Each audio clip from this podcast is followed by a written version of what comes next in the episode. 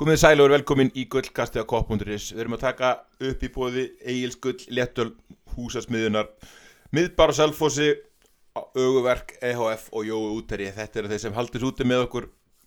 Það er, eh, við erum að sjá fyrir endan á janúarmánuði, það er gluggadagur eða þriðjudagur eins og við stundum með liðbúlkölluna þessi, þessi árin og, og hérna við erum að koma undan ennitni helgin. Þetta er, þetta er að detta í tímabil frá helvíti. Maggi, hann skrifaði þessi frá þessi gera á, á kopputurins endilega kíkið á, kíkið á það en við náttúrulega tökum, tökum svona nokkurn veginn innihalduðu þeirri fæslu og förum yfir það í, í kvöld og, og hérna, já, reynum að greina þetta eitthvað og vandan hjá, vandan hjá liðinu, Steinu og Maggi á sínu stað, við náttúrulega tökum upp núna þetta það er gluggadagur en það er náttúrulega, er rauninni bara afsökun, Steinu minn, það er búið að vera bölvað álægaður á, á, á mánudöfum, erum við ekki að fara að komast að þetta? Passar einhvern veginn ekki að vera á gluggadegi hérna úti í hellinum að því að það er eiginlega bara engi gluggi hérna. Þannig að það er bara svona svi, svi, svipaði á Leopold Þetta setur tónin, velgjast þeirri, velgjart, velgjart Þannig að það er bara Það líka, það færa nú allt úr skorðum ef við myndir opna bílkursurinu Já, það er ekki búið þannig að það er bara við sitjum bara hérna inn í myrkrinu. Nei, nei, ég segir svona. Það er ekki, það er ekki svartnætti endalaust. Vi, við þurfum að geta horta á bjartar hliða líka þótt að þótt að sé svona svolítið dúmið glúm eins og staðinu núna og menn verulega missáttir og aðalega ósáttir. Maggi, þú varst svo ósáttur í gær og, og hendir, hendir í pistil að ég, hérna, ég hef búin að ráðleggja þér núna og verið búin að taka hérna klukkutíma spjallum að fara í ölgerðarkúrin Já, já, ég hérna kannski, kannski svo sem byrst eitthvað afsökunar þegar ég hérna svo sem búin að vera að hugsa um einhvern veginn tíma einhvern veginn að reyna að leggjast þeim eitt yfir þess að ég er náttúrulega líka endalist og hlusta á alls konar taktikal vjós og búin að hlusta á allt og mikið slúður í gegnum veturinn og einhvern veginn hefði alveg geta sest niður kannski og vísaði fyrir heimildi sem var auðvitað á að gera. En, en einhvern veginn bara þú veist þá er ástandið einhvern orðið þannig ég ákvað bara einhvern veginn að freka bara að vísa bara einhver svona tilfinningu, einhvern svona blandið það sem rauði heilt því að ég hérna þessi helgi er náttúrulega bara enn eitt æfintýrið einhvern veginn og, og hérna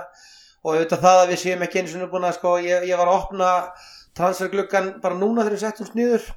í svona ástandi og ég eiginlega var svona lókunum aftur þegar ég sá að United er að sækja sér miðjumann sem við vorum einhvern tíma að ráða við og einhvern veginn Arsenal að gera það sem ég var svo sem búin að rekna með þeir gerðu að styrkja sér til að tryggja sér einhvern titil. Þannig að þetta er náttúrulega bara ótrúlega fúlt og pyrrandi og bara hérna ég svo sem bara sá það að mennu þetta bara skindilega skindilega bara skiljanlega ég segi er sammála eða ósammála. Og það er bara eins og þetta er þetta var, þetta var segi, ég horfi mjög oft á glasið mitt hálffullt og þarna var það einhvern veginn þetta hálftóma sem maður þurfti að skrifa sér frá. Og hérna við kannski förum í gegnum eitthvað þessum punktum um, um, um, um það. En, en þetta er auðvitað bara eins og Steini sagða og þú náttúrulega líka þetta er náttúrulega, tímabilið náttúrulega fara að verða eitthvað sem maður bara, eða veit ekki sko er hvernig, hvernig, sko, sko, saganum bara dæma þetta, einhvern veginn. Við komum á mjög skritin stað og bara það að fá þessi marki upp á þetta tíma einhvern veginn er að búin að ströggla hann einhverja 40-5 minútur og halda það við myndum halda það út það er einhvern veginn kannski bara listi svolítið þessu tímabili að, að hérna, við næðum ekki að, að, að lendi þessu. Ég mani til þess að hvernig þetta gerði síðast það fengum okkur marki upp á þetta tíma. Ég var að reyna að reyfja það upp hérna og alltaf eitthvað að leita einmitt til að leita því ég gerði eins og bara einhvern veginn veit ekki hvernig það var. Það er komið rosalega langt síðan og, og hérna, eins og margt annað nýr, nýtt atriði að horfa til í karakterin sem er að klika. Að halda út en við erum að halda út á móti brætonliði og, og, og, og veikjum okkur með hverri, hverri skiptingunum nú sem að þessi lokakabli var náttúrulega bara einhver farsi og steini við, eða við horfum bara, byrjum bara á því skilur, horfum aðeins á endur komuna núna eftir þetta heimsmestramót, þú veist, þetta er bara orðið þetta er orðið bara vandræðalegt. Var, það, var það nú slæmt fyrir en, en það er alveg með ólíkitum að liðið hafið vestnað þetta eru, eru meðsli sem skýr eitthvað hlutað en ekki nærri því svona spilamennsku, minna Bræton er bara orðið betrið með Já, maður spyr sig ofta því bara sjálfan fjandan menn voru að gera í þessu hljega meðan, meðan hámi var, voru þið bara samastöða við, sátum upp í sofa og, og sötruðum bjór bara. Þetta er það, það voru svo ótrúlega fáir eh, leikmenn að því að flestlið voru rætt við það fyrir HM að, að, að, þetta var á miðju sísóni og þetta myndi slíta sísóniði sundur og menn kemur örþreyttir úr HM og annað slíkt það var engin slík afsökun í, í bóði fyrir Leopold, það voru mjög fáir, fáir leikmenn hjá Leopold sem voru undir einhverju miklu álægi að HM restin var bara í, í hérna góðum aðstæðum í hita og, og flott hitum hérna í ykkur starf í Arabi og það, það er eiginlega bara með ólíkindum að, að Leopoldið skildi ekki koma betur undirbúið í betra standi, betra fitness og í betra bara öllu eftir þetta háamhlið svona miðað við uh, samkjöfnsaðan þannig að maður er margótt búin að pæli bara hvað fór úrskið auðvitað vitum við ekkert hvað gerist á æðingarsæðinu og, og, og hvernig menn er að leggja plutin og annað slíkt en allavega núna í, í það er alltaf hægt að tala um baksínispeila því að þetta er bara í rúðunni fyrir framar okkur bara, við erum að horfa bara beint út úr rúðuna. Að þetta er Þú bara Þú reyndar ekki með rúðu en það komið fram? Nei, reyndar ekki. Þetta var sögufölsun hérna hjá mér. En við erum allavega ekki að horfa bara í baksínispeilin bara hvað gerðist þarna. Þetta er að gerast núna þannig að það er eitthvað verulega mikið sem hefur farið úrskiðis hjá bara öllu teiminni, ég ætla ekki að fara að skella skuldin á einn aðila eða það, það verðist vera bara mjög margir samlíkjandi þættir sem að hafa farið bara verulega úrskiðis og bara, bara það að margir af þessum leikmennu sem að voru ekki einu svona á HM eru, eru búin að vera að lenda í meðslum og gátt ekki einu svona startað eftir, eftir, eftir HM, þetta er bara með ólíkinn, þannig að maður skilur þetta bara ekki Það verður frólægt maður ekki að lesa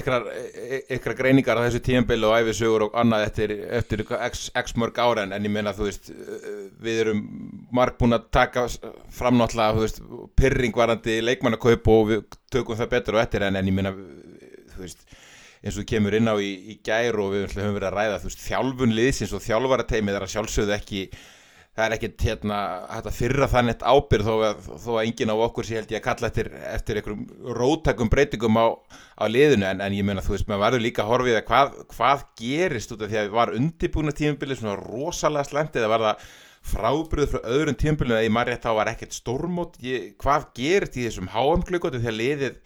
Veist, þeir eru að rinja núni meðsli bara eins og hefur verið að gerast á, allavega hefur verið að gerast á þessum ástíma þá er það eftir einhvern fáránlegan desembermánuð ofan í einhvern óðbóttlit leikjála, það er enga veginn hægt að tala um það að þessu sinni. Nei, ég held að sko, Steinin kom að sinna á áðan sem ég var kannski að reyna að segja með því að kannski kafi ekki djúft honni í einhverja taktikbreytingar sem ég var kannski einhvern tíma búin að hugsa þegar við breytum taktikinni þarna múti múti sitt í á sínum tíma. Klárlega tilröndin um helgina til þess að fara að liða þess aftar með bæði settis aðeins aftar og dýbra veist, það, það er svo margt sem raðast upp og minna það er alveg þannig að það verður alveg gaman að einhverjum tímapunkti að, að hérna, lesa, ég er ekki búin að lesa en þá hérna, pressubókina Linde sem kemur þetta flott tímabil, það er alveg klart mál að við munum einhver tíman frétt af einhverju hlutu sem gengur þarna að við lesum bara æfisugur þeirra sem voru gegnum rafatíman og það heyrum alveg um ákveðna hluti sem að verður brast þarna sem að, sem að voru. Og það er alveg, ég er algjörlega sammála steinaði því, það er eitthvað að raðast upp þarna sem það þarf að vinna á. Og minna Einfalda svarið er auðvitað FSG og við erum allir á því að það sé alveg líkilatrið er yngöpastefnan að mínu viti og það, það er þannig sem það er. Kannski sem ég benda á í þessum, þessum pinsli mínum er það að við erum með óbóslega meðsli og þetta er ekki lengur tilvíðanir og það að, að Kónati hafi tómna aftan í læri á æfingi dag þetta er bara ekki lengur þannig að mann geti sagt bara þetta sé óöfnið meðslapjessar, jú, jú, við höfum keft meðslapjessa, Konati var mikið mittur í Ískalandi og þá verður að horfa til þess að, að það er ekki nóg að kaupa leikmann eins og Konati sem er ótrúlega efnilegur og bara var klárlega besti maður um helgina fannst mér, fyrir þetta náttúrulega Alisson sem er svo sem alltaf að gera sitt besta, markmenn lítast vel út í liðlegum liðum, en Konati klárlega þegar hann spilar og er heitla þá er hann frábær leikmann en, en það bara hversu mikið hann er mittur er eitt málið. Hins vegar er það bara þannig að, að, að það sé þú veist, þessu tölvræðin sem er að benda hérna á að þessi konið 17 mismunandi hamstringmeðsli hamstringmeðsli koma ekki til yfirlegt út af neinu öðru heldur en vondu æfingalagi eða skipt og undirlagi hvernig þú ert að æfa. Þetta, þetta er algengt í liðum sem erum einmitt að spila á gerðugræs og græsleiti skiptis og mennir eitthvað svona svoleiði stöðum þá kom eitthvað eitthvað vöðvartöfnarnir upp. En þetta er ekkit lengur enn tilvílin og það, það, það þarf einhvern veginn að fara að leggjast yfir það. Því að þetta er það stóri kannski hluturinn af þessu að ég, ég, þó að miðjan okkar sé búin að vera arvarslög og var það aftur um helgina og bara kannski ekki veist, við þau múttum að fara í gegnum það, það hérna eftir hvernig, hvernig leikurinn þróaðist og allt það. En, en sko stóramálið er náttúrulega auðvitað er það stórum hluta þessi óbáslu meðsl sem er að verða og formleysi ákveðina líkilmanna sem ég fór svolítið líka í gær en þetta er auðvitað bara eitthvað sem er ekki lengur hægt að segja bara, þú veist, bara við erum bara óöfnum með meðsli, þetta er ekki lengur óöfnum með meðsli að, við séum komin í, það er ekki nú að rétt halna tímabili og við erum búin að leta í 17 hamstringmeðslum, það er eitthvað klikkað. Gorta eru þessar sögur sem fóru að fara í gang núna eftir háamfríð að liðbúla að storma með þá andlega búna á því inn í þennan, þennan sirkus sem Asia er voru alltaf ógeð slóafnum með veður. Þeir voru bara með regningatímabilan og 30 gráður og voru keira á eitthvað og þegar klopp kemur í góðgjörðarskjöldin þá má alveg segja það ef maður, ef maður fyrir tilbaka og horfir á það viðtal ég gerði þannig að þetta fyrir einhverju síðan að skoða þetta þar sem hann er að segja ég veit ekki alveg hvað leiði mitt stendur hann er að fara inn í góðgjörðarskjöldin og þá kannski hlustuðu við ekki á það þá vitum við það alveg að þessi leikir undurbúinisleikinni sem verður aldrei kannski alveg að marka voru eitthvað út og söður og hann einhvern veginn segir þetta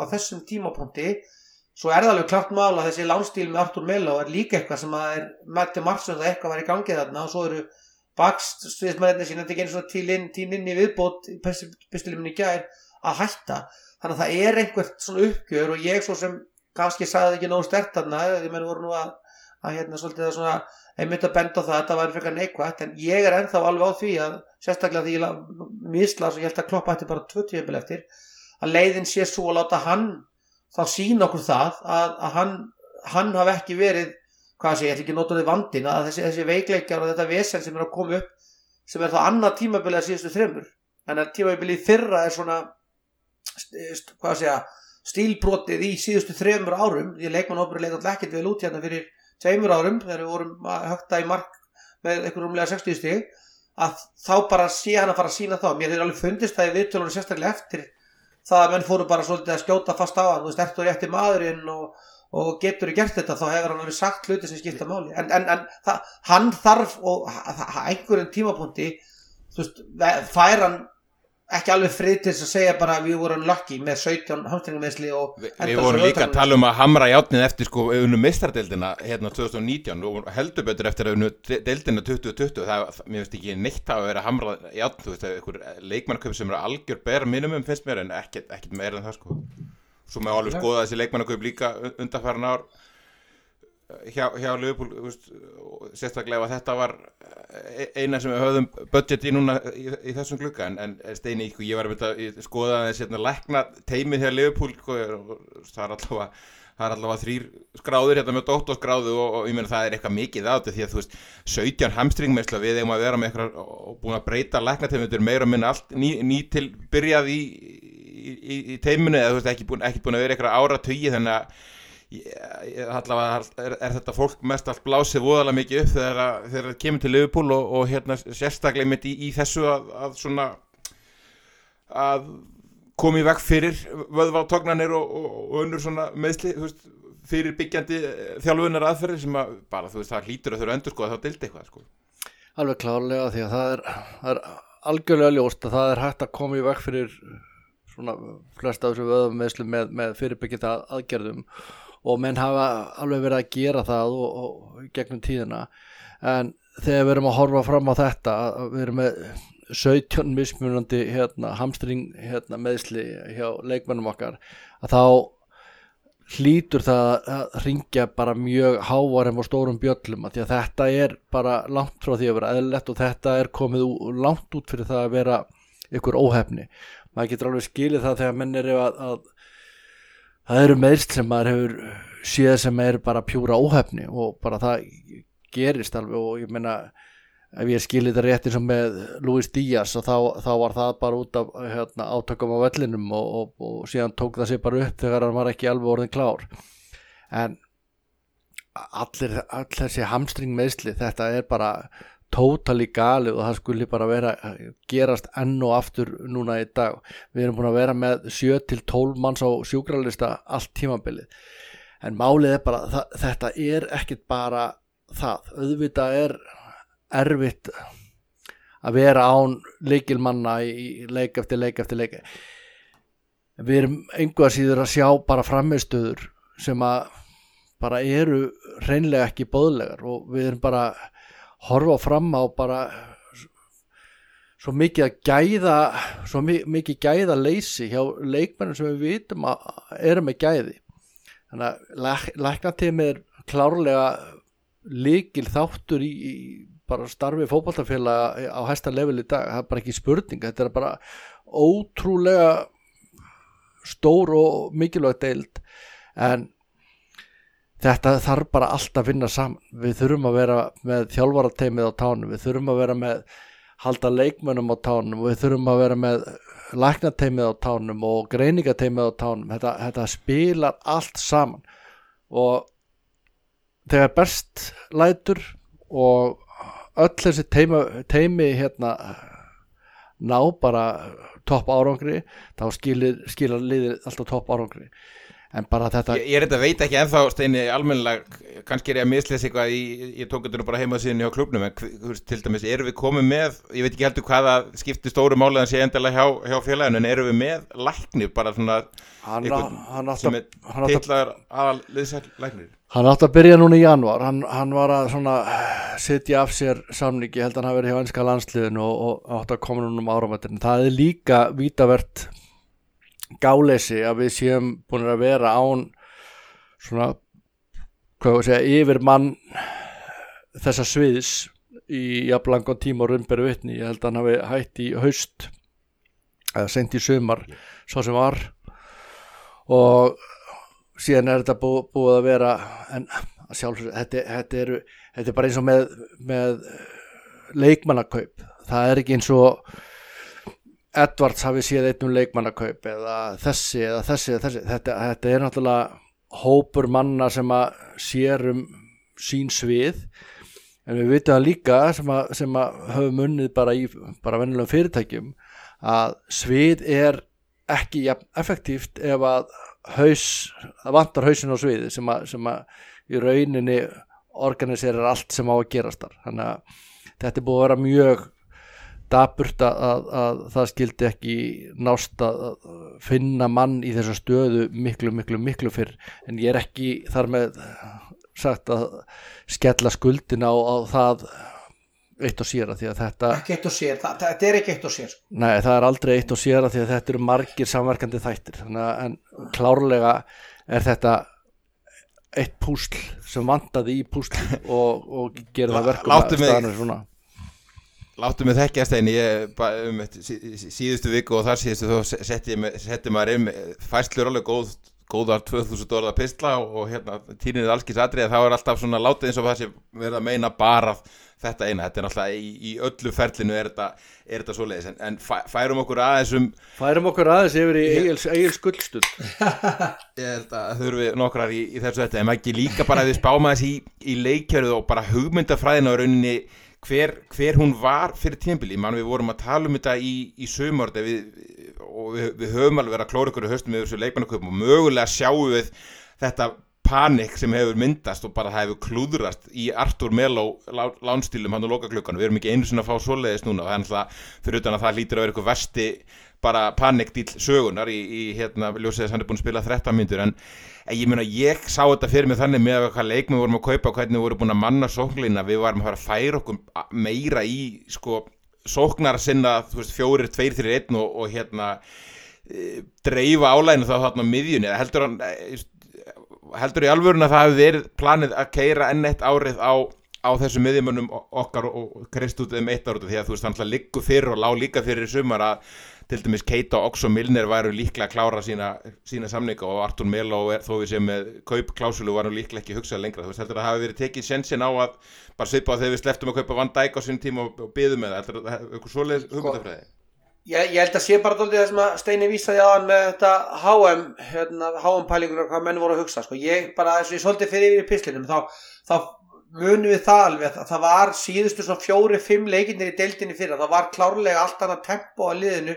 það hefði verið áður en við kláruðum þá leiki alla. Minna úlvaleikurinn á Anfield var náttúrulega þú veist, dapur fótbolltaleikur að margan hátt. Og það var ekki bara ég, ég, það var ekki alltaf að spila það einhvern veginn einhverju streitu og pressu. Þetta er alltaf menn sem eru alls ekki að vera þar. Og svo komum við inn í sumar sem að meistaradelta leikurinn fannst mér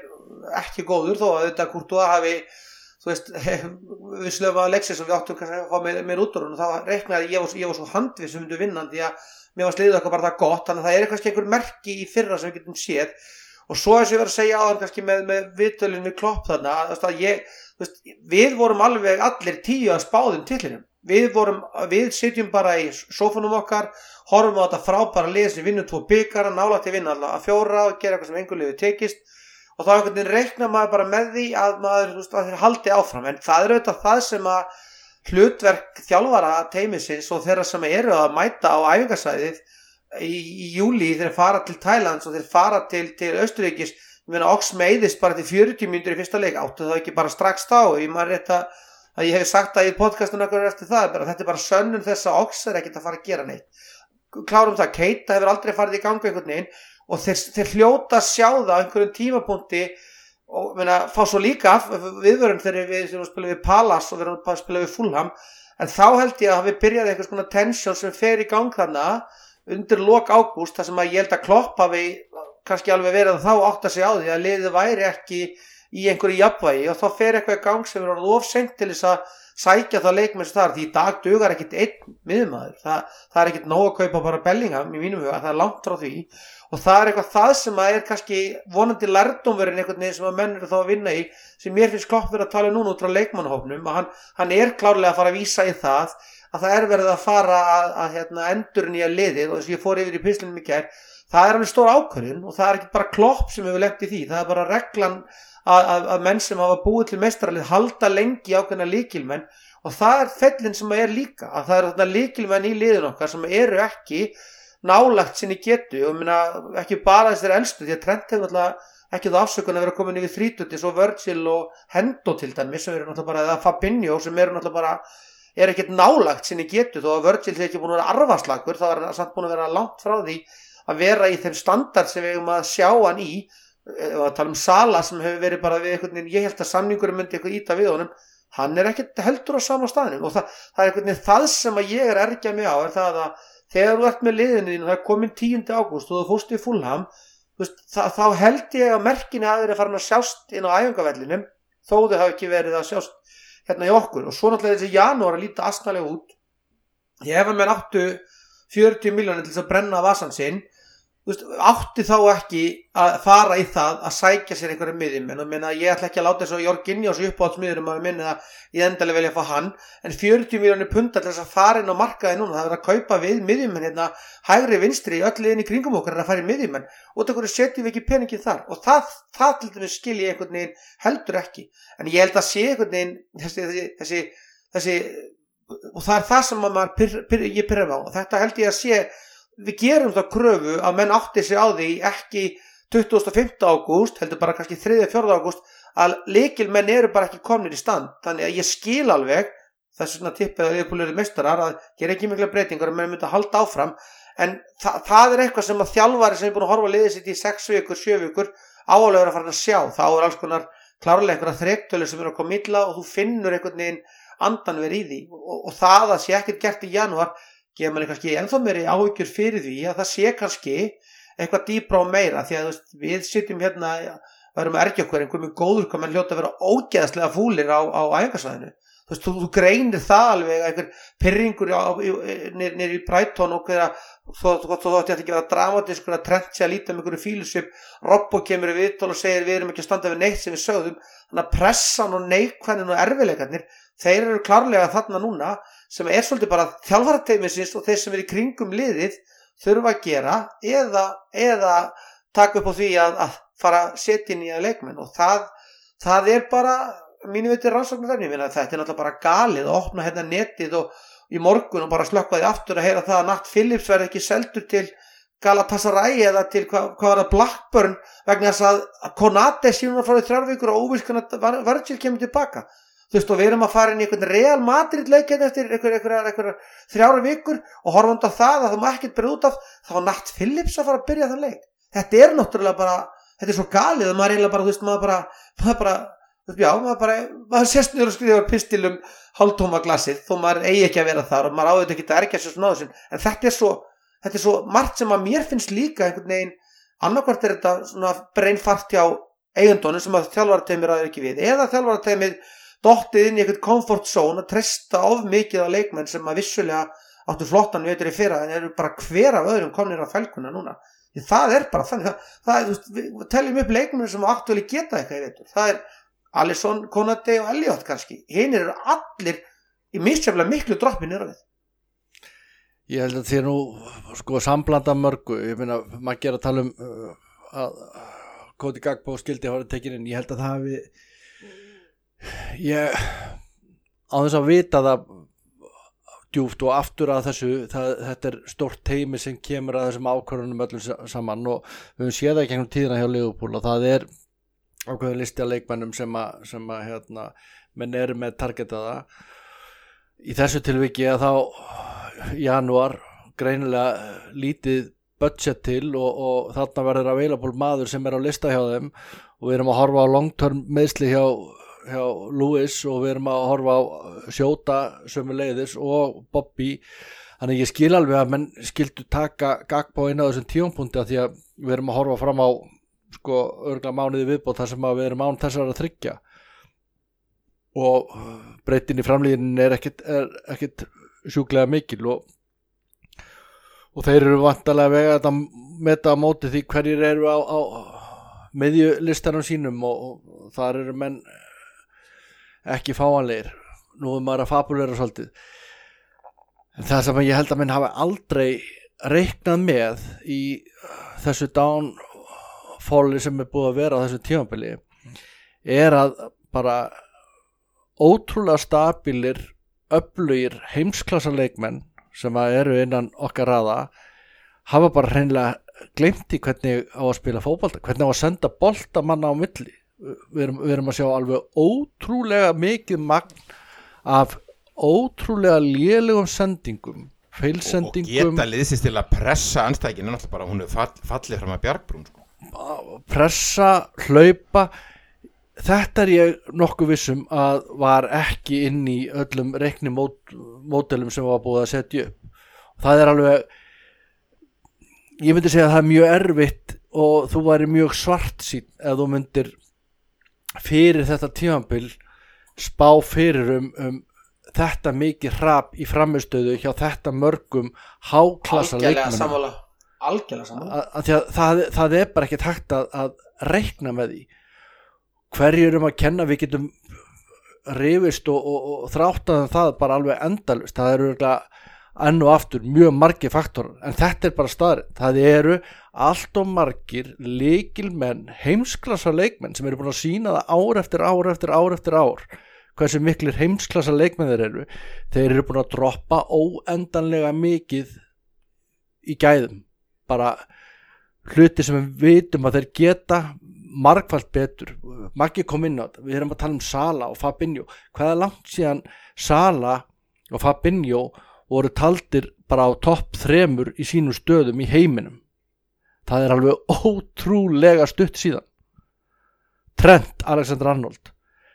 Hann er ekki svona liðlugur að verjast. Við vitum það alveg, við höfum margóft síðan hann er ekki svona liðlugur að verjast. Það er eins og sé eitthvað slögt í hausnum á hann þessi missirinn það er bara eitthvað ég held í alveg tala bara það þarf að sleppa öllu uh, þeir getur sleppt í að borga þjálfurunum laun í eina viku og bara ráða bara besta sálfræði teimi sem var til í veröldinni til að, til að ræða þessar stráka því að það, ég held að þetta sé bara fyrst og fremst í kollinum og því, því miður að því að þú ert ekki að fara að kenna leikmennum á þessu kaliberi á æmingarsvæðinu hvernig þeir eru að senda boltan og þe þeir eru aðeins verður að tala á þeim nótum eins og Tiago og Robbo hafa verið að segja undanfari sko. þetta sé meira bara eitthvað líkanlegt sko. Já, ég meina, eh, þetta, þetta, þetta er bara þannig. Þú ert ekki að fara að kenna þessum mönnum hvernig það er að senda boltan, þú ert ekki að fara að kenna Sala í dag hvernig hann á að slúta færum. Það og, þarf steini, bara, bara fyrir ekki að grípi í þetta þegar þið kannski fyrir minni leikin sko. bara innkoma Fabinho og lögadaginn sagði bara við mig, þar til dæmis hann, bara, hann þarf bara að fá kvílt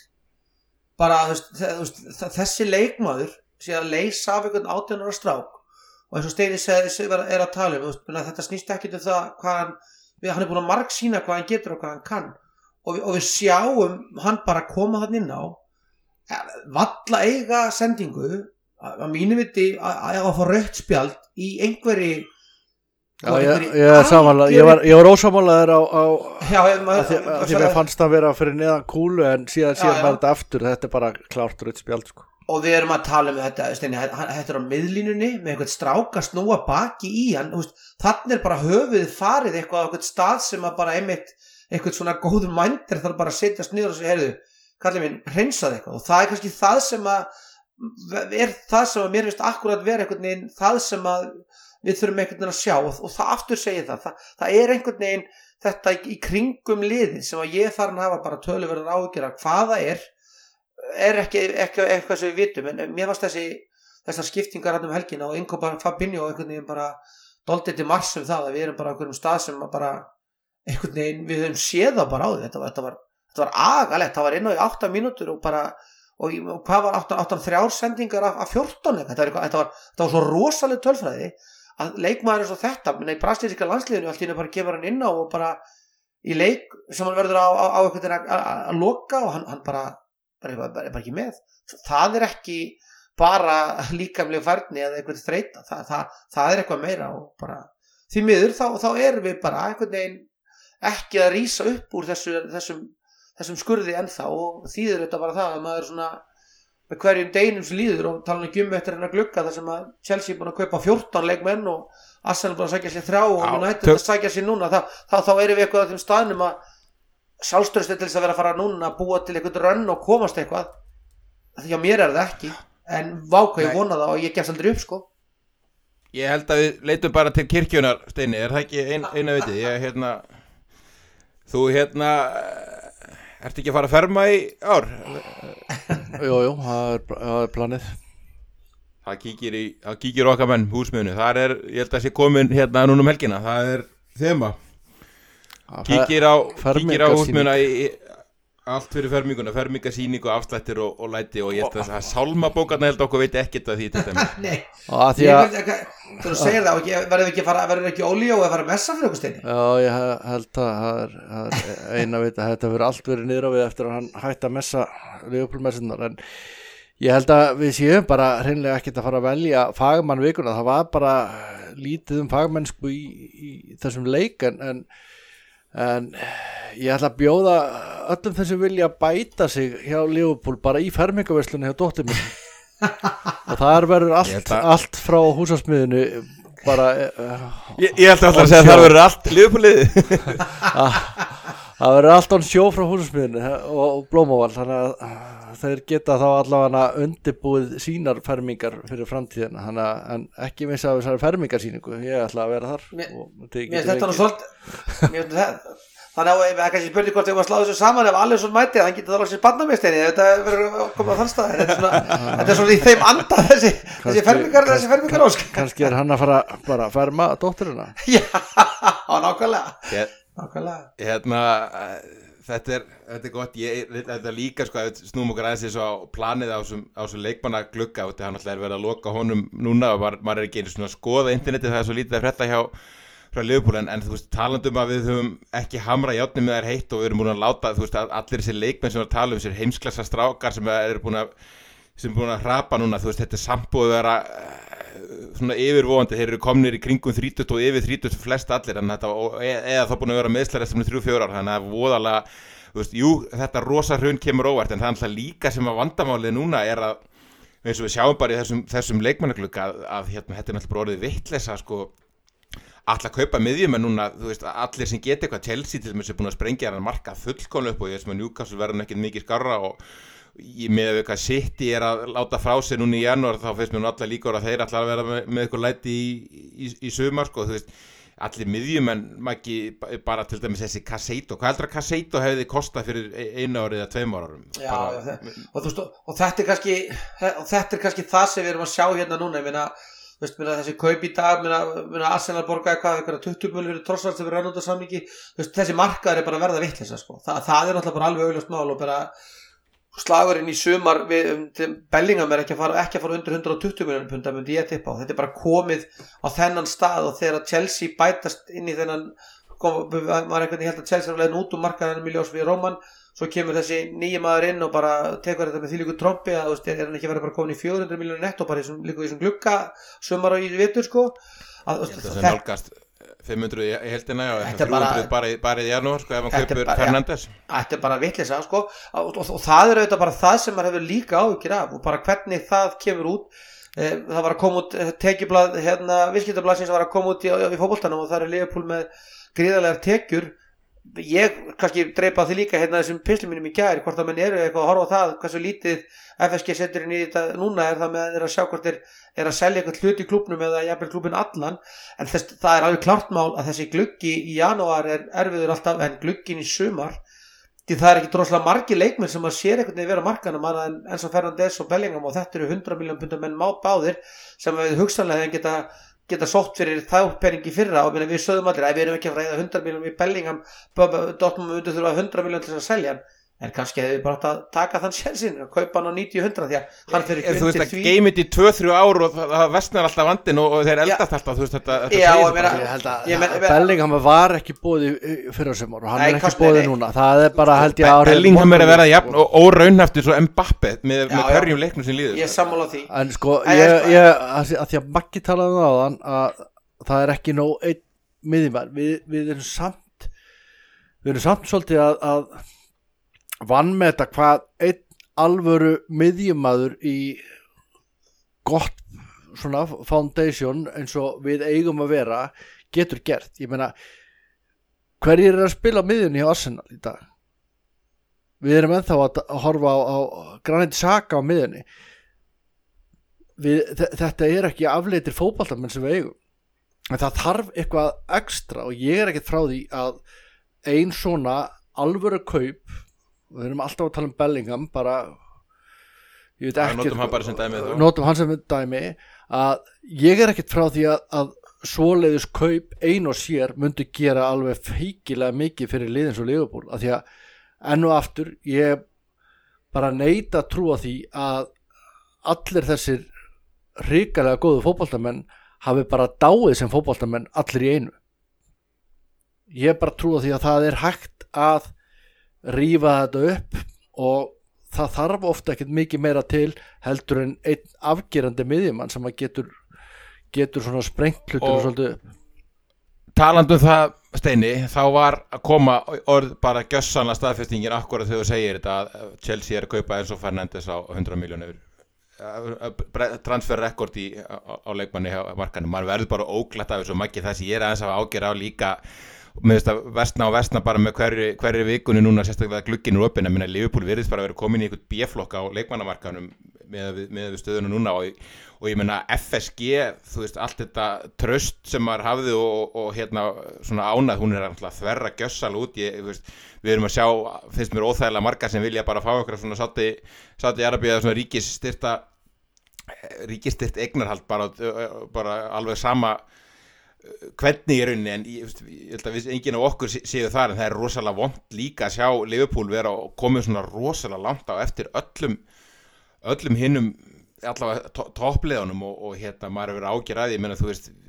e, e, segjum svo að Liverpool færi núni í, í þessa vittlursu, Caseito, Fernandes eða hvað við köllum það, hvað er heita þú veist, ég menna við höfum séð Juventus, Barcelona, AC Milan vera fara í, í vittlursu við að reyna, reyna elda þetta rauninni sko Já, ég hérna kemur náttúrulega rosalega óvart að Fernandes hafi farið og Benfica hafi sleppt honum og allt það, þetta er náttúrulega bara við, svo er það náttúrulega næsta í þessu sem er náttúrulega bara það að smittast við það, það er náttúrulega þetta djúvelsins player power sem er náttúrulega bara komið á einhvern nákvæðin stað. Með Breitón verið að strenda alltaf standi í lappinu með Calceto en, en, en þú veist, svo er það náttúrulega hinn eða náðusöldu, leikmennir ég, ég veit ekki hvort það sáðu vittar af Jörginni og sem sagðist lengi hafa langið til að spila fyrir allt þetta, ég heldur nú svolítið uppi með þá sko að þetta, þetta er ekkert stór og mikil fræði. Það, með allir virðingu fyrir því að klopp er klárlega ákveð aðdráttarab en þú veist, við erum líka á þeim stað að Liverpool hefur ekkert verið tilbúið að borga sömu laun, menna DG er á 500.000 pundum á viku, það er enginn að tala um það. Menna Salaðin er 200.000 pundum lægir en hann á, á viku, þannig við erum ekki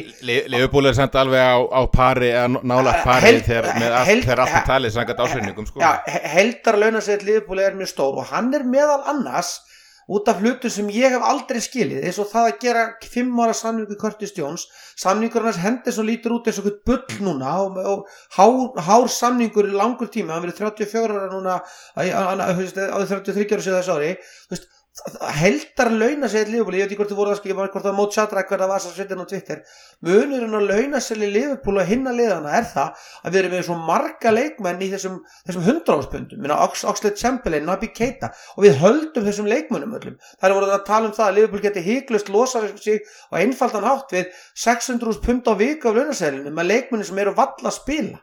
Veist, og það er auðvitað hinn ellan sem við þurfum einhvern veginn að fara að horfa til. Að minna, þessi, þessi, ekki þessi jælega marga Chelsea sem hann er skilst að sé að dreifa þessu 8 og 11 ára samninga til þess að nota lúpið núna sem við erum ekki að gera. Að við erum líka á þeim stað að menni svo eins og Ferrandes eða Bellingham. Minna, þegar það kemur að því að, að Real Madrid býður honum eða, eða bara Chelsea eða United eða hvaða lið sem þeir sem er tilbúið að segja erðu þú farið hérna 550.000 pund hérna hjá okkur þá er það líka máli, það er ekki bara það við sem ekki tilbúinir að kaupa það hefur líka verið að horfa upp á það að þessi, þessi kallar er að fá einhverja svakalega launadíla sem að ég er alveg sammála. Ég er allir veltast við það. Hinn leiðin er þá bara svo að eins og við erum kannski horfin í núna að það lítur út í dag og þá eru nokkur að stóra leiðunum góða fram á nokkur City, United, Arsenal klálega, mínu viti. Chelsea er að kaupa allt og eru þá mögulega að komast fram fyrir okkur. Newcastle sem eru er, að vera konið massíft lið og munum vera tilbúin að setja meiri peningin við. Og þá er það alltaf spurningin sem við höfum alveg rætt áður. Erum við til í það að verða lið sem er það að keppu fjólasætið sem við erum að horfa til bara í vettur besti árangulið sem síðan að verði fjólasætið. Og ég ætla að leiða mér að haldi eitthvað útópískan draumu um það að, að stórleikir eins og Real Madrid leikinir skipti það mjög máli. Við sjáum liði kannski annars svona 2005 ævintýri, það er draumurum minn. Ég, ég, ég, minni ég minni trú á því við förum í förastætti í, í, í deildinni. Og þá er það bara akkurat tanni og kannski erum við þá bara dætt í því að verða ég ætla ekki að segja lít kannski tóttana með eitthvað svona lið sem er stórt lið með mikla sögu fullt af svona góðum leikmennum og verðum að keppum förastættu og vinna einu byggar við, við förum þar við þurfum ekki að vera klopp eða ekki klopp ef að þetta er það sem við erum að horfa á þar sem við sáum vera vestlað í janúar, vestlað í sumar, vestlað í fyrra, vestlað þar og undan, þá verðum við þar. Því við erum klárlega núna búin að missa lið fram yfir okkur og það hvernig Arsenal núna að sækja sér þrjá leikmenn, tvo með mikla reynsludeldinni og einn mjög efnilegan hafsend til þess að fjórið hafsend, sínir okkur bara hvað þau liður tilbúin að leggja í þetta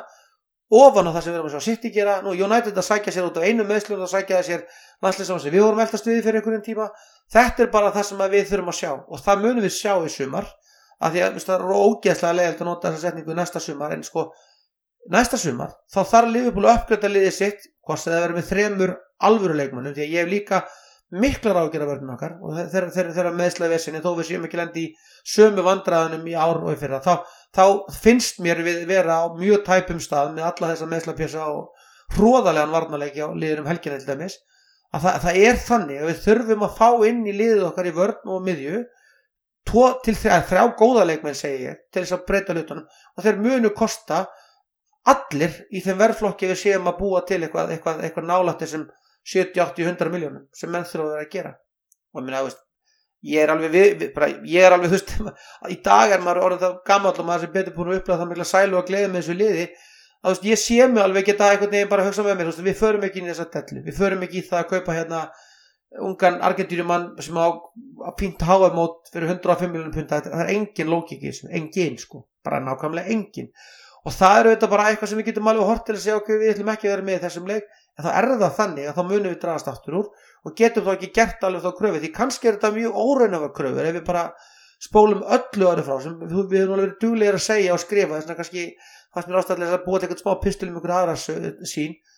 að það er ekkert hægt að reikna með því að klopp gerir einhver kraftaverk með við það sem er búið í gangi. Ef hann var með í leikmann að kaupa honum þá held ég að sé búin átt að saði hvað sem vittlist það var. Ég held að hann langilega verið samkjöfnisæfur um titla. Og þá verður það sjást í summa því ekki sérst það í janúar. Og það er eina sem að maður einhvern veginn í pólíunu leiknum hérna þegar glöggin lokast núna eftir 53 mínútur að þá sé það til þess einhvern veginn að bara gefa sér tími í það að fara að vinsa út úr því hverjir eru það sem geta verið áfram í siliði svo bara kemur stótt rýpild í suma og það verður að vera. Það verður að vera. Því annars erum við bara að fara að horfa að keppnum 15, 17, 17, 18 seti næsta ár. Steini, heldur ef við hórum eitthvað aðeins framtíðar og reynum að setja smá vatni í þetta glasans makka fyrirsögninni ekki heldur að þessi hróðalegi kaplið núna meina, við erum að tala um halvt ár sem er búin að vera hróðalegi kaplið, þetta er ekki lengra en það ennþá, en, en þú veist, mann finnst framtíðinu vera ansi, ansi dökk eins og staðin er okkur núna, bæði hvað hinlegin er að gera markanum og eins bara hvað liðpólur er ekki að gera, en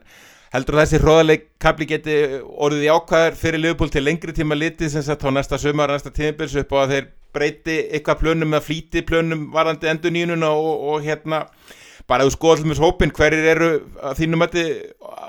sko alveg ómissandi fyrir næsta tímbil og, og, og, hvernig hefur það breyst núna á þessu halva, halva kannski sam, sama svar við hefum kannski sett fyrir í, í sumar. Hefur, hefur það breyst mikið? Ég sko bara og aftur það, það sem hefur komið mest óvart er, er, eru líkil menn sem, sem að hafa hrunið í gæðum á, á þessu tímabili og ég náttúrulega ég er bara þannig þengjandi að, að öll mistök sem maður gerir og, og svona þegar maður stendur sér ekki nægilega vel að þau, þau eru svona bara fóður til að, horfa fram á við og, og læra því. Og ég, ég veit bara að það er, það er mikið spunnið í, í klopp og, og allt hans starfslið að menn munu klárlega að draga bara gríðalega lærdom á þessu sem er búið að vera að gerast. Hvort sem að næsta, næsta breyta því bara núna til að við tökum þetta rönn sem við höfum oftast gert frá janúar, janúar hefur oft verið mjög erfið fyrir okkur. En ef að nær liðinu af stað á eitthvað ákveði rönn þá, þá erum við úr því sem komið núna ef ef við, ef við næðum að tryggja okkur inn í meistaradeild og, og fara í gegnur Real Madrid þá, þá er í, þetta fullt tímabil með vendingar en, en það var ekkit ekkit afleikt að því leitinu til nema, nema út af því hversu óbóðslega dabrir við höfum verið hingað til. En já klárlega munum menn læra þessu og ég kannski spurningin hefðum réttar að verðist einni sko, er, er sömarið, sér til dæmis fyrir þetta verði sko stærsta byltingin í, í tíð FSG þegar maður hefur alltaf trúað, í að á allavega klopptímanum að, að þú veist maður það þurfti þurfti frekar smávægilega breytingar heldur en einhverja byltingu, núna er ég eiginlega orðin nær byltingunni sko. Já, ég held að þurfi enga byltingu, ég bara eins og ég kom inn á áðan, ég held að það þurfi ekkit mikið meira til í, í sko þennan grunn sem að er þarna til staðar annað en að bæta við einum til tveimur heimsklassa mönnum inn, inn í þetta svona og helst bara beint inn í, inn í þetta öllum bara byrjunalið því að við erum með fullt af gæðum hann þótt að það hef ekki verið beint svona bara á glambekk núna undarfarið að þá hef ég ekki trú að því að, að menn séu menn tapi hæfileikum svona bara, einhvern tíma var að tala um, um hérna, form is temporary, class is permanent. Ég bara vill bara trúa því að það sé bara nákvæmlega þannig að leikmenn eins og Trent Alexander Arnold þeir eru, hann er ekki svona liðlur í vörð, við höfum alltaf vita þegar að varnarleikurinn var já, hans verri hlið, hann er það eru fáið betri sóknarlega heldur en hann en hann hefur samt ekkit verið upp á, upp á sitt besta sóknarlega. Þannig að ég, ég held með bara alvöru viðbótum á réttum stöðum og þá aðalega miðjunni að þá erum við bara upp þér ég meina við hefum talað um þetta fyrir árið síðan varandi arsenalið hvað, hvað gerðu þeir í sumar? Þeir þeir bættu við Gabriel Jesus sem að er búin að vera svona helmingina tímanum heil þeir bættu við vinstri bakverði. E, þeir fengu tilbaka mann sem þeir er búin að eiga í 2-3 ár inn í vörnina. Það þarf þetta eru svo mörg atriði sem að skipta þarna mál og, og það þarf ekkit að bara gjör breyta liðun í heilsinni til að fara aftur on track. Og ég bara ætla áfram að treysta Jörgen Klopp og fleirum til þess. Auðvitað þarf að losa út ákveðna hluti. Ég meina Nabi, Nabi, Guð sé Nabi, nú að ná þessi þrjú ár eftir bara Guðminn Alma já, já, Nabi, og við tölum alltaf um Jörgen Klopp eins og hann sé bara að fara eftir ár. Við erum að horfa á, á, á stjóra í deildinni sem að eiga eitt ár eftir og, og, og tvö ár eftir, hann á þrjú ár eftir. Við þurfum að hætta að horfa á það að, að hann sé að byrja að búa til eitthvað legacy eftir hann hætti. Þrjú ár eru rosalega langur tími hjá fótballtafþjálfurum hann er, bara með plenty of time. En klárlega þarf að reynsa eitthvað það nút við erum að tala um menn eins og Ox og Keita sem fara pottið til burtu og vonandi og Milner, Milner, alltaf Já, sko ég mann er skilst að Milner sé búin að vera lækka verulegi launum í, hver skipti sem hann semur í eitt ár. Og mér finnst ekkit að ég hafa Milner hann en hann má bara aldrei vera í þeirri aðstöð að hann sé eitthvað líkilmaður Hendo á að fara í gamla, gamla Milner, Milner hlutverki en ég sé ekkit að það geri sko þetta sem Chelsea er að gera núna finnst mér bara stjartfræðilega galið. Það er bara, það er bara verið að sópa það inn mönnum 7, 8, 9, 10 mönnum yfir heilt tímabil. Þetta er þetta ekki svo vitlistönd þessu Fernandes núna, hann var þeir held ég að gert 42 ára ga- samning við ja, þetta er bara alveg galið. Ég- ég- en, en, en málið bara við erum með fullt að basa þarna. Fullt af góðu leikmenn við eigum eftir að, að sjá svona bara okkar uppáhaldsmenn eins og Bobby vera á útleið Keita verður sendt uppáhaldsmaður hjá okkur en, en hann er útleið, Ox er útleið. Það fara þarna 3-4 í sumar að fá 2-3 öfluga leikmenn sem að geta haft instant impact fyrir þá. Að þá held ég að við séum ba- bara eins og Arsenal hefur sínt það þurft ekkit mikið til að þeir hoppuð úr því að vera bara miðlums og yfir í það að núna eru þeir bara með 5 stöð á fórstu dildinni Það ætla að vera- sko, auðvitað er þetta þetta er alltaf eftirnafræði sko, það sem ég veist munurinn á kannski þetta skjál sem þú varst að setja upp eina sem mér var mjög flott sem var litaskjali hérna með það svona þess að skoða leikmannhópinu við höfum auðvitað að gera það örglega þegar það kemur nær vorinu en, en þar ertu svolítið að segja það sem mér finnst þú verið að segja til dæmis að í, í, af hafsendunum okkar og varnamörnum okkar að þá ertu með sko í rauninni ertu með dökkgræna það er Alisson, Trent og Konetti og ég er alveg sammálarið því við erum að horfa á uh, Ramsey, Robertson, Van Dijk og Gómez alla á einhverjum þeim stöðum að við erum ennþá sko Gómez var náttúrulega, ég, ég, mér langaði að brjóta sjónvarpi hvernig hann varðist í þessu sígumarki þetta, er- þetta er eitthvað sem að bara ég hefði sko sko maður verður að passa sig, maður ætla ekki að segja ljóta hluti en það, það er þannig að það sem mér finnst við vera, við erum að stóla á það að leikmenn eins og Steinur að tala um sem við minn góður, hvað við langar að sé það rétt, en Henderson, Van Dijk, Tiago leikmenn sem eru komnir öðrum megin eru komnir hinum megin við 30 eru mikið mittir, Van Dijk er að lendi í meðslum aftur núna sem eru mjög erfið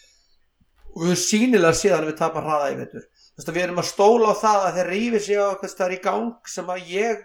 þú veist, ég held að þurfum meir en 2-3 ég ætla heldur ekki að tala um einhverja byltingu. Mér finnst reyndar miðjan þurfa byltingu. Þar setur þú einn dökk grænan í okkar hópi og ég er sammálaður það sem að bara er að halda og það er Bajetits og það er kannski það sem mér finnst þegar ég segi það að kaupa bellingameitin og sér muni ekki döga mér finnst Tiago búin að vera afleitur og alls ekki hjálpa til við þann fótbolta sem við viljum vera að spila. Og það er þetta kannski helst fremst sem við erum að tala um. Þannig að mér finnst við þurfa að fá einn stóra bita í, á miðun okkar sem að geta spilað 30 deltaleiki og Hafsend sem aktuáli spilað 30 deltaleiki Ég vil ég vil bara að verði bóka sko.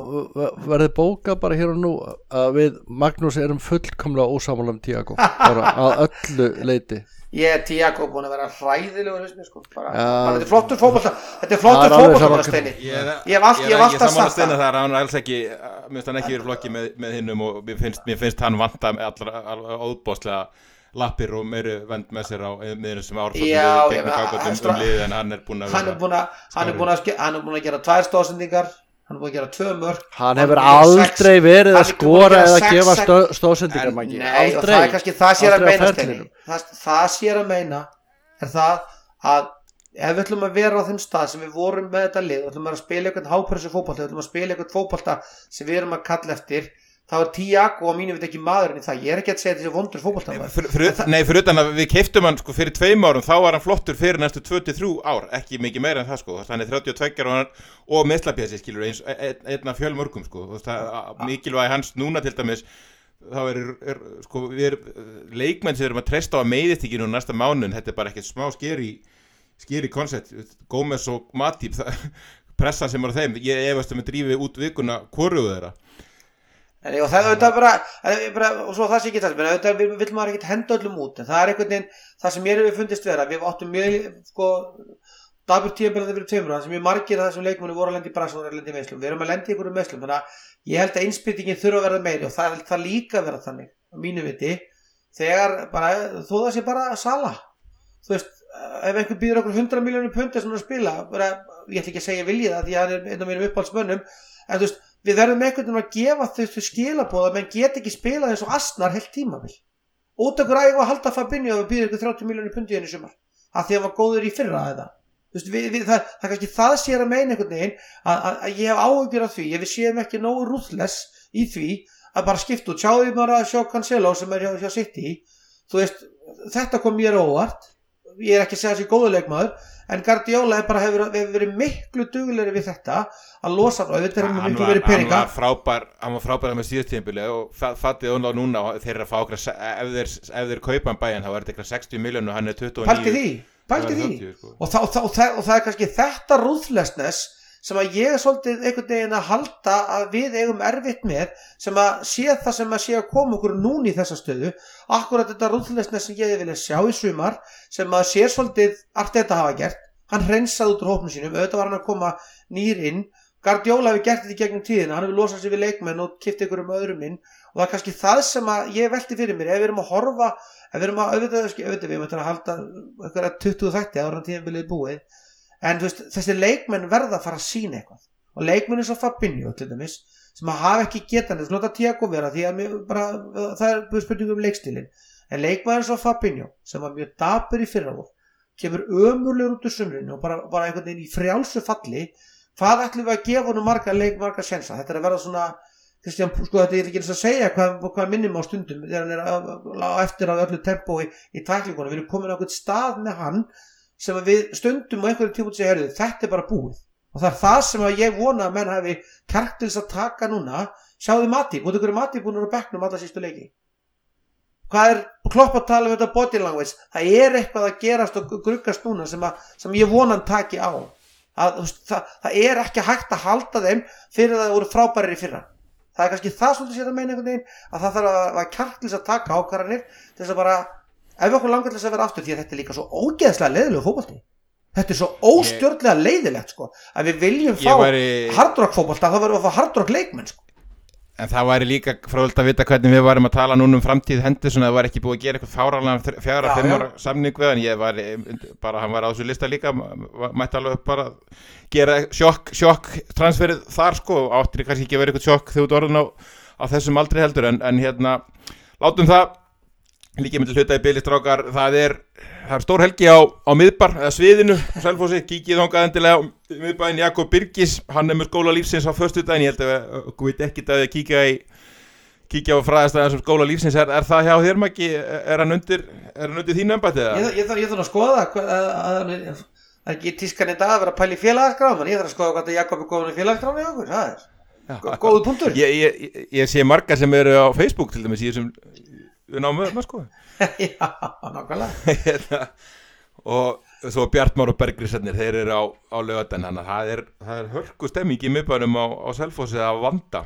Hölgina, kíkja þar endilega þetta er alltaf tix.is og um að gera lifta sér þessu upp, þessi fimm mánudag janúar er búin og vonandi er það líka er þessi janúar búin hjá Liverpool núna, þetta getur að ég veit ekki hvort maður ég þóra að segja þetta en þetta getur alltaf valla vestnast. Rákar endur með dagins á því að kíkja á, á þennan leikmannamarka sem var núna í, í janúar og, og hvað svona, svona hinliðin voru að gera. Ég meina Chelsea er að klára núna, þeir eru að kaupa sex leikmenn sem styrkja hópin strax á 300 miljónir bara í janúar. Arsenal þeir eru að bæta við þremu mönnum sem eru kannski ekkert endilega að fara inn í byrjunliðið en, en styrkja hópin klárlega allir. Þú veist þeir fara allir á bekkin. Svo þeir voru rólegir brjála sumar hjá þeim bæta samt við sig ungum ennskum hann að Gordon ég veit ekki hvort hann sé fótbolta að vera leikarrendar eins og hann hefur verið að spila undanfarið en ég myndi að það verið fróðsett að sjá þennan strák hann er drullur rafa á áræðinni hvernig hann er í betra liði og betra umhverfi heldur hann hefur verið í hérna hjá Everton sem er náttúrulega ekkert nema toxic, það er mjög pyrrandi fyrir okkur að segja mannstur United bregðast strax við meðslum Eriksson og, og hérna fáinn miðjumann og voru orðað við alveg fullt af miðjumannum, ég er ekki að segja að þetta hafi verið eitthvað mjög merkilegt og steini orðað nú í dag að veist, ef að Liverpool var í þetta myndum við ekki kalla þetta panikkaup ég svaraði með við getum ekki gert mikið verra heldur en, heldur en við gerðum í janúar og, nei í sumar. Og svo náttúrulega er, er líka svolítið fróðult að sjá og það var áhugavert að heyra ykkar vangaveltunum það. Hérna ég veit ekki betur en að City hafi verið ekki gert neitt til að styrkja hópin og, og þú veist þeir láta Cancelo fara og hann náttúrulega er búin að taka er lasta af honu stöðuna ekki þessi þessi ungi pekkur hvað heitir hann, Lewis eða eitthvað svo leiðis og, og svo náttúrulega ég veit ekki hvort það hafi klárast en það var bara síðast í dag verið að tala um að Bernardo Silva vilja fara og væri jafnvel að fara í dag og hann hefur ekki verið í hóp síðustu þrjáleiki sko. Sko það er alltaf, það má alveg segja þetta við höfum alveg rætta hérna áður, það er alltaf eitt svekkilsið og pyrringurinn er það að, að sitt er ekkert endilega miklu lengra frá okkur ég, ég, ég er alveg á því að ennþá og bara verða harðar eftir, eftir glukkan að Arsenal er að fara að taka hann titil vegna þess að sitt eru klárlega svona bara þrepinu ofar við okkur en hafa klárlega sínt mörga þessum sömu merkjum og við að vera svona eitthvað að hérna, hvað að segja droppa í gæðum ákveðin leikmenn og bara einbendingin ekki alveg svo sama. Þannig að ég held að, ég held að City sé ekki á miklu, miklu betri stað endur en við í rauninni. Og þessi, þessi gluggi náttúrulega er, er fróðlegur að því litinu til að sjá uh, klárlega þess að Chelsea sko, þess að þvælu, þetta, ég er sammála steina í því, þetta er þetta bara þvæla eins og það er að gera þetta hérna núna að setja 300 miljónum punta í janúarglugga og og borga þarna peninga fyrir leikmenn sem maður er aldrei heilt um unga leikmenn, 19-20 ára gamla bara endalist að þeim ofan á það að vera, vera skuttla inn í inn í, inn í sko tveimur stóru nöfnum í Mútrík og, og hérna og núna kannski Fernandes. Og, og þeir eru bara að spila á kerfið og, og þessi kanið sem er að koma það inn skilur mig, hefur náttúrulega markvallt verra yngripp í fótból heldur með þessi njúkastlega eigundur sem við verða, verða hamast í að veist, þeir séu að skemma fókbóltan þessi, þessi kanni sem eru að koma inn í Chelsea einhvern veginn nota bara allar lúppólunar í þetta COVID-versininu og það áður en mér fatt einhverja samninga og bara kaupir og kaupir og kaupir og kaupir og svo greinilega er hann að losa út eitthvað líka og ég bara alltaf ekki að láti svo það, það sé endilega rétt að svarið að öðru leiti hefur þessi gluggi í rauninni verið bara frekar rólegur það er Arsenal og Chelsea sem hafa verið svolítið að halda þessum, þessum stóru headlines og svo er þetta United í dag að fara í Sabitzer sko. Er það, að, Wools er að taka fjóra Bormóð fjóra? Já, ég meina ég ég ég, ég, þá er ég að tala um að þessum stóru sko Þetta hefur aldrei verið líflegur bara í arvangluki sem mann eftir með Já, já þú veist, ég var nú kannski bara að horfa þessi, þessi, þessi, þessi stóru sem eru þannig eftir uppi sem voru að horfa til það Tottenham er ekki búið að gera neitt Þeir voru að kaupa hérna hægri Porro, Porro, já, alveg á okkur á 40 miljónir punta Já, það er kannski bara tóveld sem er mér finnst þetta einhvern veginn bara, þessi gluggi er Arsenal að treyka sér títilinn og Chelsea einhvern veginn að reyna að sapna sér einhverjum leikmannahópi sem að ég veit ekki alveg hvað það er alltaf enda með. Og ekkert endilega einn logik í því og bara á bara þetta að koma í ljós hvernig, hvernig, hvernig þetta Chelsea æfintýri fer, það, það er, er mjög frólægt dæmi að að skoða, það var að gerast líka kvöld að Newcastle komið í ústættarleik á Wembley og veist, það, það ef, að Arabarni vinna titil á, á fyrsta heila tímbölu sínu þá getum við ekki lítið fram á því að það er miklu betri árangur heldur við kannski reknuðu með ef þeir eru komin í það að vinna byggar ég heldur að vinna United. Ég heldur sem er betur uppsett lið heldur en United er núna og farið mestaradelt á fyrsta ári þú veist þá er það verkefni orðið bara frekar spennandi í nútíma heiminum fyrir fókbaltamenn ég menna ég ætla ekki að láta þess og ég styðji það en það er lið sem mun borga fullt á launum og komið í það að keppi meistaradeldinni þú veist þá ætla það eigandir eigandir njúkvæmslega ætla þá taka næsta skrif sem er þá bara að vinna einhverja stóra tillunum sko. Þannig að það, það er alveg einhvern veginn uh, þessi glöggi er að og, og, og, í bland við annar mála svo upp í það að það er klárlega sé stór það er að gera stórt, stórt högg við, við, hittum Gumma Bena á Solon þar að það eru tvei yfirbörlið í Englandi að Liverpool og City. Í dag myndi ég alltaf segja það að Arsenal, Newcastle og Chelsea að gera tilgall til þess að verða uh, í þessum slag á fullir ferð við séum konið fimm liða bardaga sko. Og það hafa þessi terglöka bara breytt. Einn ein svona ára nú kemur, kemur inn þetta er ekki rétt skiljahemur í útri neyðist til þess að selja líka búningarna fyrir hinliðin og við erum, að, við erum í samninga að vera við á þannig að þeir hætti þeir Já, ég menna spáðu samt í vesenni fyrir það þurfa að merkja alltaf þess að Chelsea búninga þetta er engin spá, sko, fyrstalega fjöldi leikmann og, og fullt af þessu, sko, þetta er náttúrulega bara eitthvað stafarögl nefnin á þessu. Þetta er, þetta er uppgrip hjá Sigga. Hann fær alveg bara endalesta merkingu núna. Hann að ég, öll, öll mín samúð er hjá honum. Hann, hann, hann hefur mikið að gera því að ég held að allir fimm Kelsi stundismenn, þið getur nú kíkt í út ég heldur bara til að pyrra og að, láta merkja fyrir ykkur alla þessa helvitis búninga. Já, bara allir fimm í einu. Já.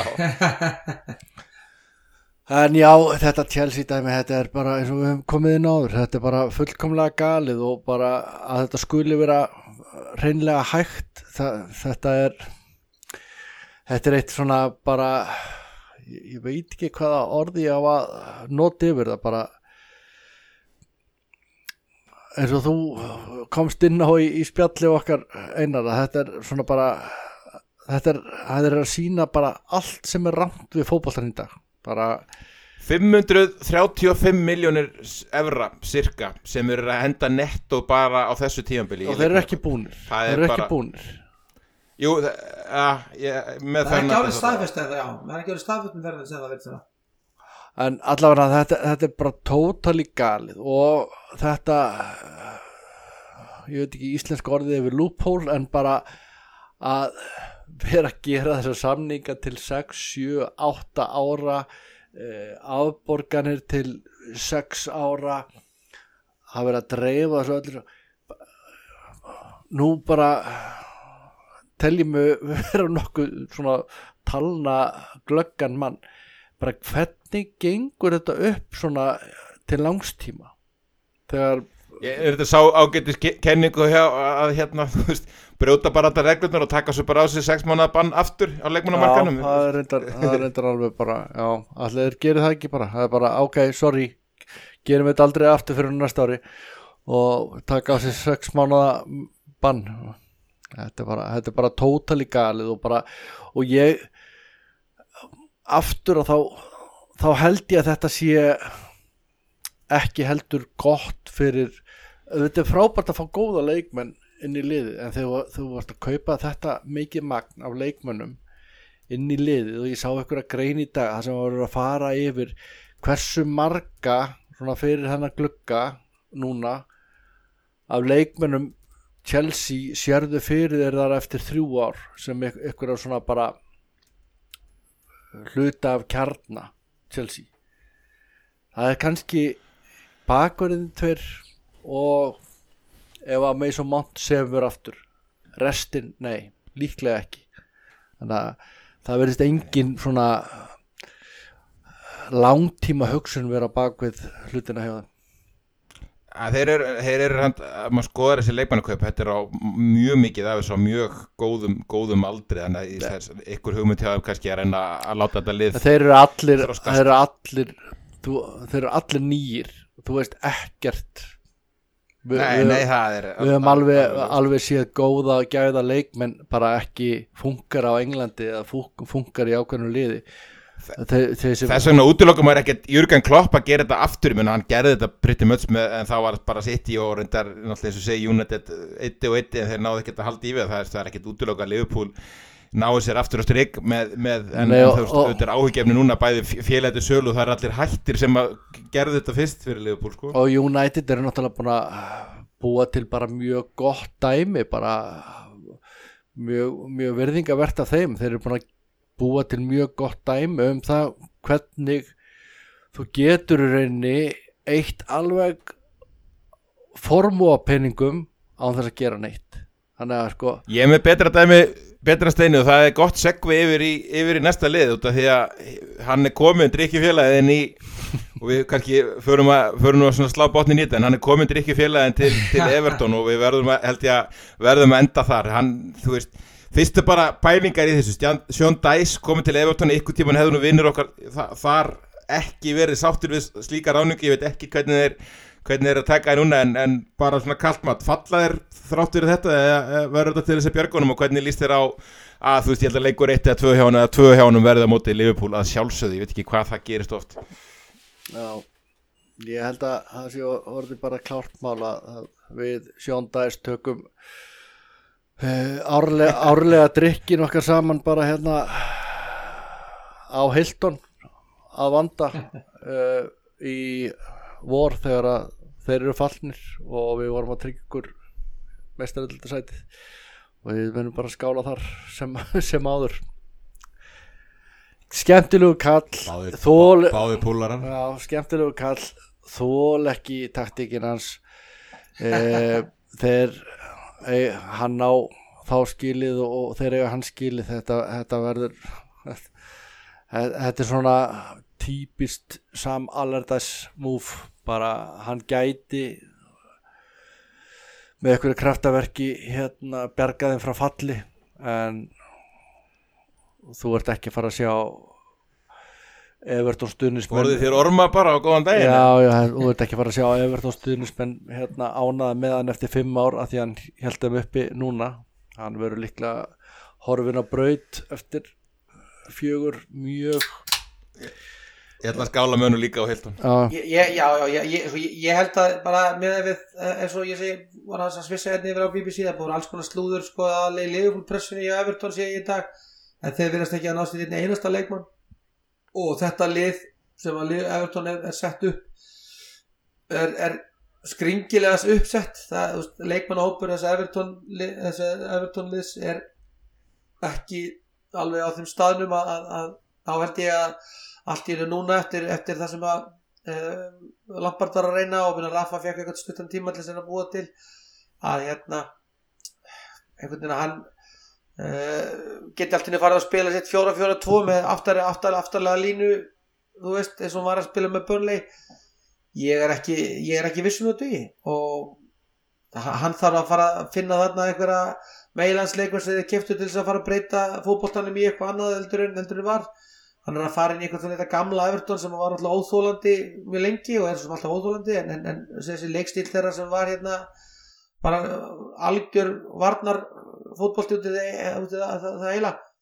Ég sé þá ekki endilega vera á þeim staðnum að vera að vera betri þar. Meina við getum haft skoðan sem Gordon hann er búin að eiga þátt í tölvöld mörgum mörgum í vetur og, og þeir ég hef skoðan á hann. að Ég hef skoðan á hann. Já, já, að hafa hafa basically selt frá sér þann leikmann sem að var svona hvað sé líklegastu til þess og ég held að hann var að að selja til þess að kaupa einhverja leikmann en, en það ef að þeir fari gegnum gluggakvöldi í kvöld og hafi ekki náða bæta um einasta leikmann við að svona dæst þá er það nú eiginlega Maggi, bara doldið rannsakar Maggi sko. það, sko, það eru framherjar búin að vera að velja Southampton fram yfir Everton. Já, já, og Gallagher neitaði að fara- þið frá Chelsea sko. Já, þetta, þetta, þetta minni mig á bara hérna hennan kynverska sem var keftu til Everton á sínu tíma, muniði nafnið hans? Þetta er enda gamall brandari Hvað er með hann? Fucking no one. Nei, why me? Hann bróður hans, fucking no one. Það er það, ég- þetta, þetta var Nú finnst þér ég bara að hætta eitthvað Fínt enda þetta flokk Þess, Þessi er þetta alveg helviti góðu síðan Ég hef gert hann þetta Ég, er alveg, ég, myndi, ég hef munað eftir þessum